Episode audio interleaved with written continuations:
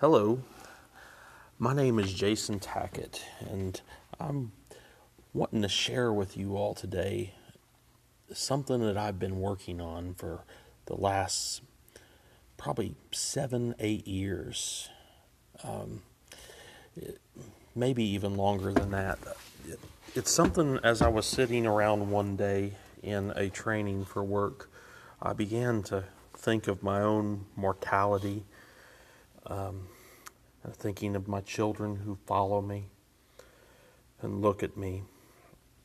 And I began to realize that I probably will not be leaving them much by way of material things.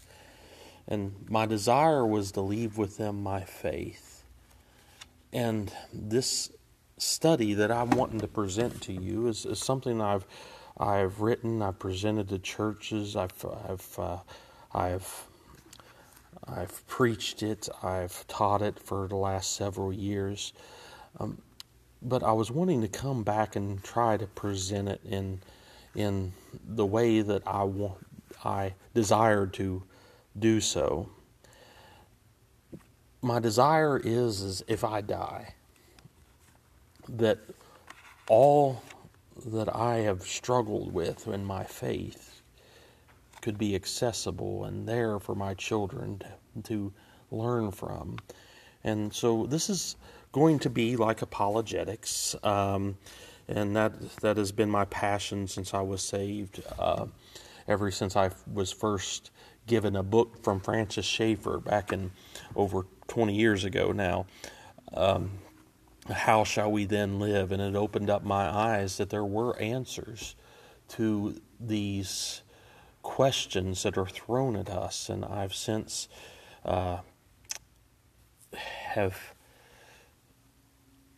been thrown into higher education and things of that nature, and have weathered the attacks upon my faith, and it is that I want to start passing down. So, well, with that being said, I want to kind of start on this broad topic of truth. What is truth? And of course, John chapter 14 verse 6 tells us, Jesus said, "I am the way, the truth." Deuteronomy 32:4 tells us that God is a God of truth.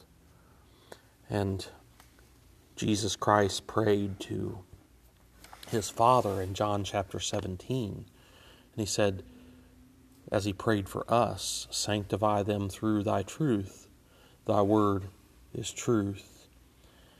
So it is very important that we understand what truth is. And truth is something that Christ would later tell us makes us free.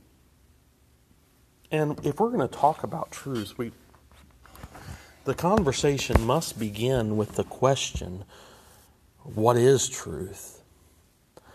That is what is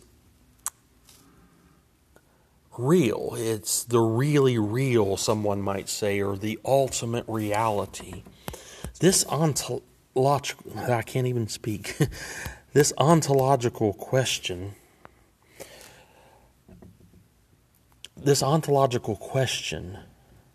or what I mean by ontology or ontological is that study of what is, that study of being.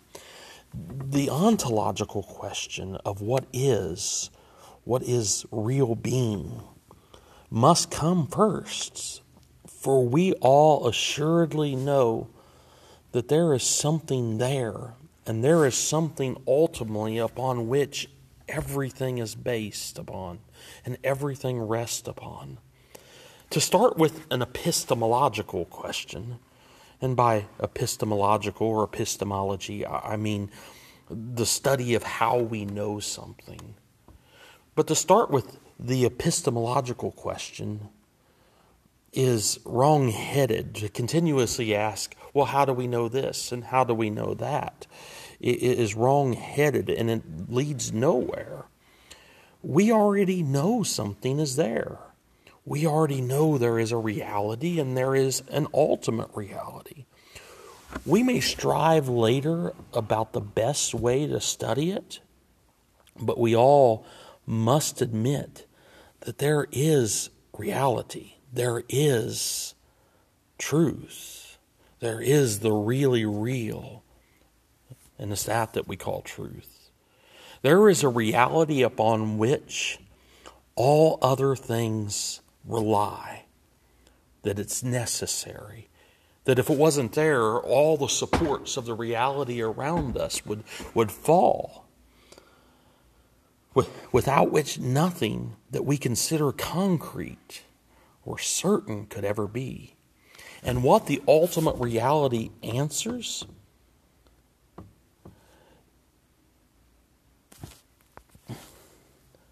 the what of ultimate reality answers the why of everything else. So once we know what is the ultimate reality, we then know why it all is here. It is the thing that causes all things to be the way they are, to move the way they do, and so on. There is something there, and that is the most important thing for us to seek and to find. Therefore, when we're speaking of truth, it's that which undergirds all philosophy and all thought. All human reason begins with one's concept of what is true and what is real. One's concept of truth or reality is what ultimately informs all other areas of their life. A culture at large will have all aspects of life and law as the reflection of their concept of reality. A.W. Tozer, one of my favorite preachers, famously told us that no individual or no nation, for that matter, has ever risen any higher than their view of God. In other words, no one has ever risen any higher than their view of truth or their view of ultimate reality. When penning the Declaration of Independence, the drafters thereof began their famous document with their shared view of reality. We hold these truths to be self-evident, they said, that all men are created equal, that they are endowed by their Creator with certain unalienable rights. Their politics were informed by their metaphysics, or their convictions about truth, about ultimate reality. Truth informs the other branches of reason. So what you believe about metaphysics informs what you believe about ethics, or what is right and wrong, or aesthetics, what is beautiful. It is only in the face of the question of what is true that you can figure out what is good, and that you can figure out what is beautiful. Therefore, everything about what you do, everything about what you say, expresses what you believe to be true. Pontius Pilate, he was the Roman governor that sentenced Jesus. When he was confronted with the concept of truth when speaking to Jesus right before the resurrection, he asked the question, what is truth? And like most people, he asked the question only in a dismissive way and did not even wait around for an answer. Nevertheless, this is an important question to ponder. Metaphysics, as a category of human reasoning, deals with the true nature of all things.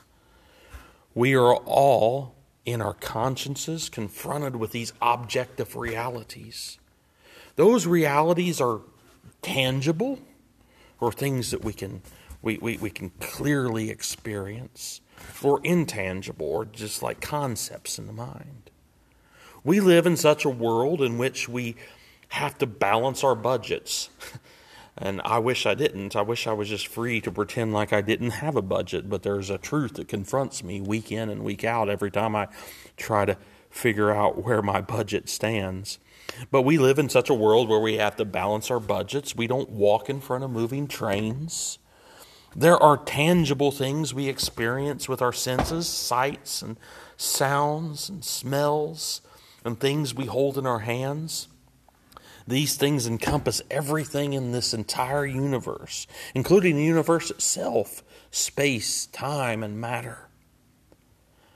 Metaphysics also includes the nature of intangible realities experienced in our mind. Things like this, it includes like mathematics. We can get into an argument about whether numbers are real or not, but there are definitely concepts that we have. There's emotional concepts like love, volitional or matters of the will.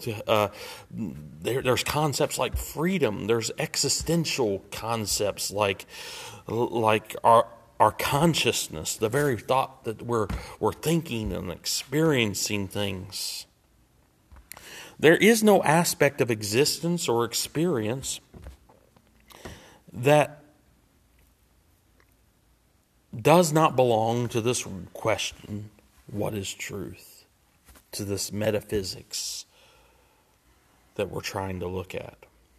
The term nature, when speaking of the nature of things, goes beyond the mere fact that things exist. Physics or science tells us what a thing is and describes the length and height and the dimensions of it, the way it functions and how it works. But science only exists on the bedrock of metaphysics, the question, what is truth? Metaphysics seeks to explain the nature of that thing, where it comes from, why is it here? The answer to these questions make up what we call the truth. Now, in Colossians chapter 1, which we'll look at here shortly, we have a statement of this matter of where it comes from and why it is here. And that's what we're looking for. We are seeking for the first cause, that is, the thing that caused everything to begin. The ground of existence, rather. But we're not just seeking for the first cause, we're seeking for the final cause, the purpose for its existence, the purpose for why we exist. There's an ancient philosophical problem called the problem of the one and the many, and it's been argued throughout the history of philosophy. We're trying to find unity in diversity. All these various particular things exist, those tangible things that we can see and touch, those intangible things that we think about and we grasp with our mind. There has to be a unified cause for all those things. They all don't have their own causes and on into infinity past. There is a unified cause for all those things. They don't have distinct causes all their own that are unrelated to one another. Ultimately, we come to, I guess, a singularity. If we were to talk about Big Bang cosmology, is this point, this single point. And that's the ultimate goal of metaphysics, is to find that answer, that single answer. They may call that in science today the theory of everything. The ancient philosophers, they talked about the term quintessence. You had all these essences, earth, wind, water, fire, the four essences, they said. And they wanted to know what binds them all together. And they called it whatever it was, whatever answer they had, the quintessence. And science as a whole still searches for that answer, but so does philosophy, so does everything else. And us, we that have a Bible, we've already known and have had it declared that there is a first and final cause, and it's in one place. And do you know most of the surmisings and conclusions of science end up only describing tangible things. Things that the existence were, if you're looking at the Big Bang Theory, it explains how the physical universe got here, but it doesn't explain intangible things like how did intelligent concepts come to be? How did love come to be? And even if we were to get in things like string theory and quantum mechanics and things like that, they're only trying to describe the physical, and they're not trying to describe the intangible realities and concepts. Like string theory, what does it explain? And it's been, I had a conversation once with someone that says that's going to be the theory of everything. It's going to explain why it all is, but it's not going to explain why I love someone. It's not going to explain why I make choices and decisions, and why those decisions appear to be free decisions, and why 2 + 2 is 4. Don't explain any of that. What string theory explains is there's four forces: strong nuclear force and weak nuclear force, and electromagnetism and gravity, and string theory is supposed to bind them all together and give one coherent answer for why those things exist, but it doesn't answer all the questions. But when we turn into our Bible, when we read about Jesus Christ in Colossians chapter 1 and verse 16, it tells us, it says of him that he created all things, and everything that was created by him and for him. In other words, he's the first cause and he's the final cause. He's what caused everything to begin, and he's where everything is headed. He is the question of where did we come from, and he's the question, he answers the question of why are we here. That's what we say as Christians and believe as Christians to be ultimate truth. Christ is the cause. He is the cause of our existence. He's the reason for our existence. According to the book of Revelations, he is the Alpha and the Omega, the beginning and the end, the first and the last. As Paul said, Christ is all.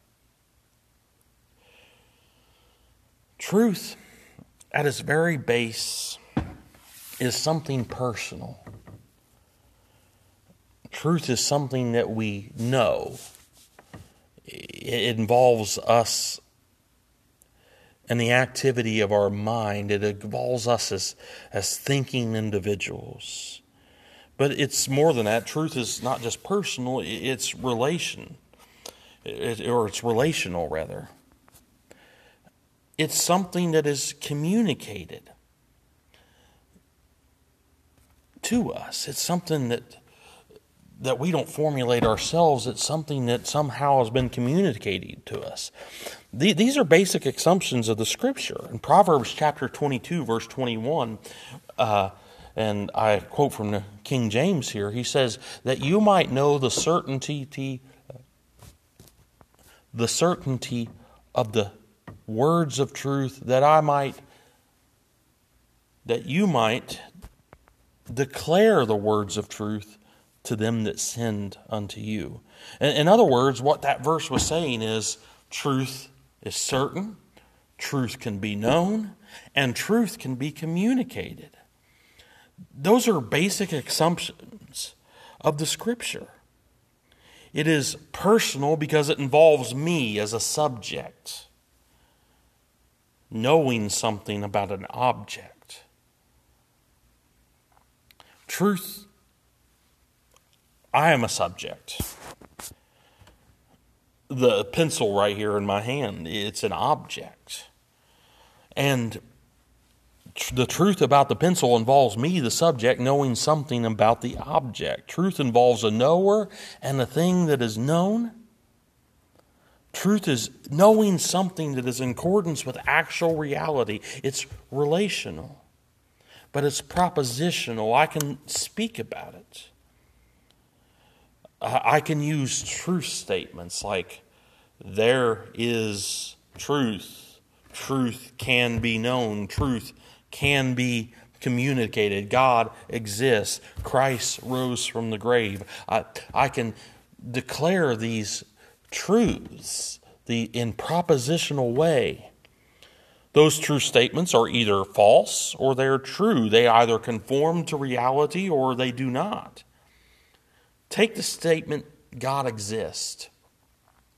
If that statement is true, then by my declaration of it, I have done something much more than just find the cold subject-object relationship. I've discovered something about reality. I have come to know something about God and truth. The personal relationship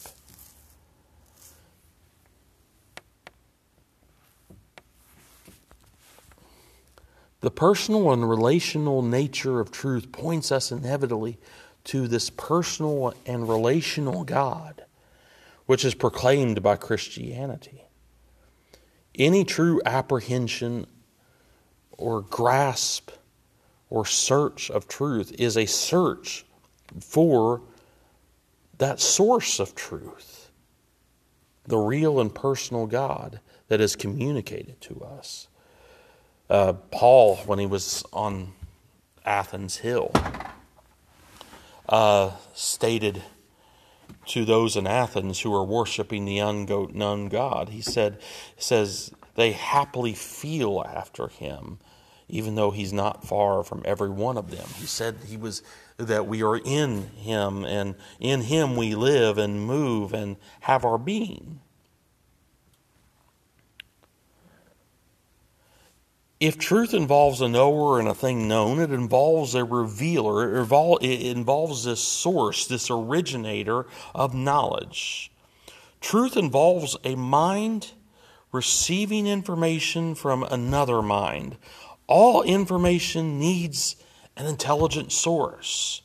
If we found a message written in the sand, we would not assume that somehow random natural forces has created this message that says, I love you.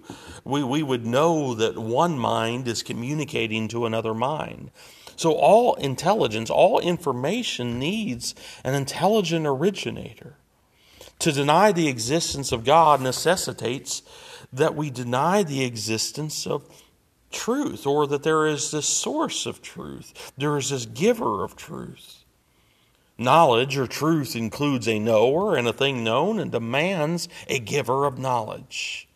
That is why men like Isaac Newton considered, when they were studying science and making scientific inquiries, that they were searching for God and even thinking God's thoughts after him. Knowledge is something communicated from one mind to another.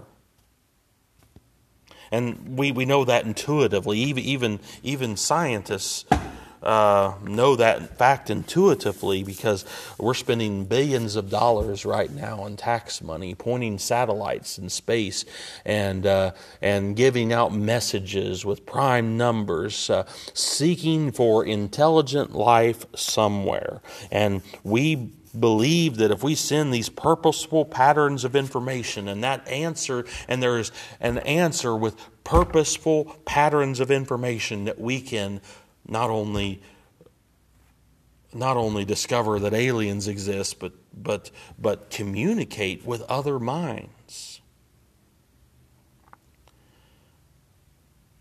If truth and knowledge do in fact exist, and they do, We know they do. Then it implies the existence of this personal and infinite God,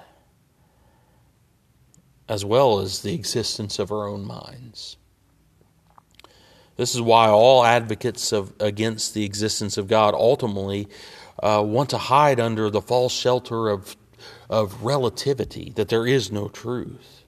It is ridiculous to think that knowledge starts with us, with me as an individual. And if one says that the basis of knowledge is my sense experience, then they destroy knowledge. Well, one could no longer speak of art. They could no longer speak of history. They could no longer speak of philosophy or anything else for that matter. Even science relies on principles outside of my sense experience. I know stuff that I've never felt or touched. However, we know if one says that knowledge begins with logical principles that are grasped by our mind, then they cannot ever arrive at anything outside of us. We know that we do know things outside of ourselves. Knowledge goes back further than just my thoughts or my experiences. It reaches back to one that made all things and made all things known by a revelation of himself. Knowledge begins with God. God is the giver of knowledge.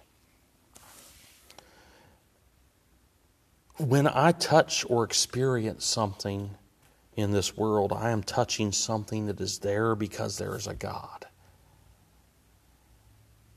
When I think about concepts in my minds, when I think about ideas, I am engaging in realities that exist because there is a God. The whole of my life experience, it's because of Him. The Bible says in Psalm 118, verse 24, "This is the day which the Lord hath made. We will rejoice and be glad in it." Knowledge begins with God. The Lord is the giver of wisdom. Proverbs chapter 2, verse 6 tells us, "The Lord gives wisdom. Out of His mouth comes knowledge and understanding."